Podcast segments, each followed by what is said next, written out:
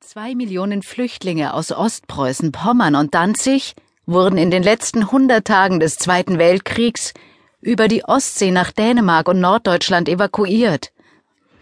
Kinder, Frauen, alte Menschen und verletzte Soldaten auf der verzweifelten Flucht vor den voranstürmenden sowjetischen Truppen. Es war die größte Evakuierung der Weltgeschichte von Flüchtlingen über das Meer. Hinter sich ließen die Flüchtlinge ihre brennenden Städte, gefallene Soldaten, vergewaltigte Frauen und tote Angehörige. Vor ihnen lag das Meer als einzige Fluchtmöglichkeit, und über ihnen kreisten die sowjetischen Jagdflugzeuge, die sie auf den Fluchtwegen über Land beschossen und bombardierten. An Bord eines Flüchtlingsschiffes zu kommen, bedeutete nicht zwangsläufig die Rettung da sowjetische U-Boote ebenso wie englische und amerikanische Bomber die Schiffe unter Beschuss nahmen, was zu den größten und am erfolgreichsten verschwiegenen Schiffskatastrophen der Weltgeschichte führte. Am 31. Januar 1945 wurde das Flüchtlingsschiff Wilhelm Gustloff mit ungefähr 4000 Flüchtlingen an Bord versenkt. Am 10. Februar kamen 3500 Flüchtlinge ums Leben, als die General Steuben unter Beschuss versank. Die Goya, die im April mit 6000 Flüchtlingen an Bord auf dem Weg nach Kopenhagen war, wurde von Torpedos getroffen und sank innerhalb weniger Minuten. Nur 183 Flüchtlinge konnten gerettet werden. In der Lübecker Bucht bei Neustadt versenkten englische Bomber am 3. Mai die Kap Arkona und die Thielbeck, zwei Schiffe mit 7500 Menschen an Bord. Die Bombardierung dieser beiden Schiffe wurde später als tragischer Fehler angesehen. An Bord befanden sich nämlich keine deutschen Frauen und Kinder auf der Flucht, sondern Gefangene aus deutschen Konzentrationslagern. Im Vergleich dazu kostete der Untergang der Titanic nur 1517 Menschen das Leben. Über diese grausamen, wohlüberlegten Angriffe auf die flüchtende Zivilbevölkerung wurde nur sehr wenig gesprochen, da man nicht gerne zugab, dass die Deutschen auch Opfer gewesen waren und die Alliierten auch Kriegsverbrechen an der Zivilbevölkerung verübt hatten.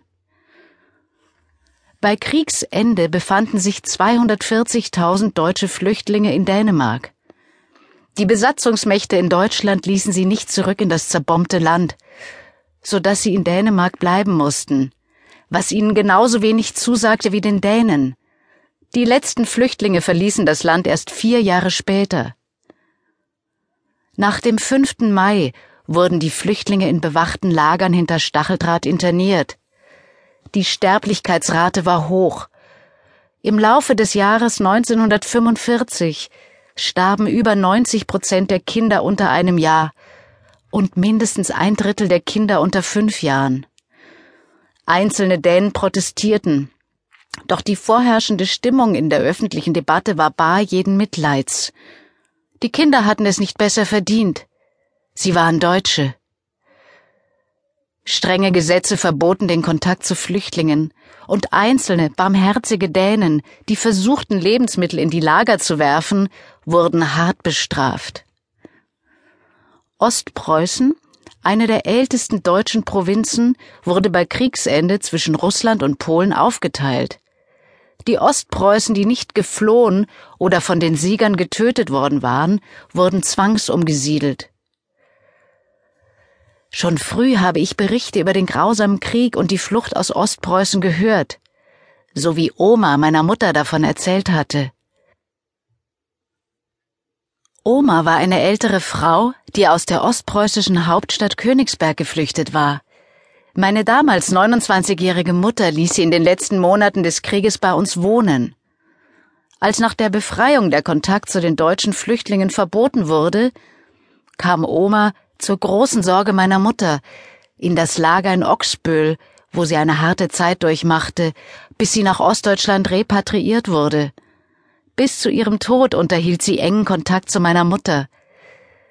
Die absolut fiktiven Abschnitte über die Flüchtlinge aus Ostpreußen sind inspiriert von Omas Erzählungen und den Doktorarbeiten von Henrik Havrehed, Deutsche Flüchtlinge in Dänemark, 1945 bis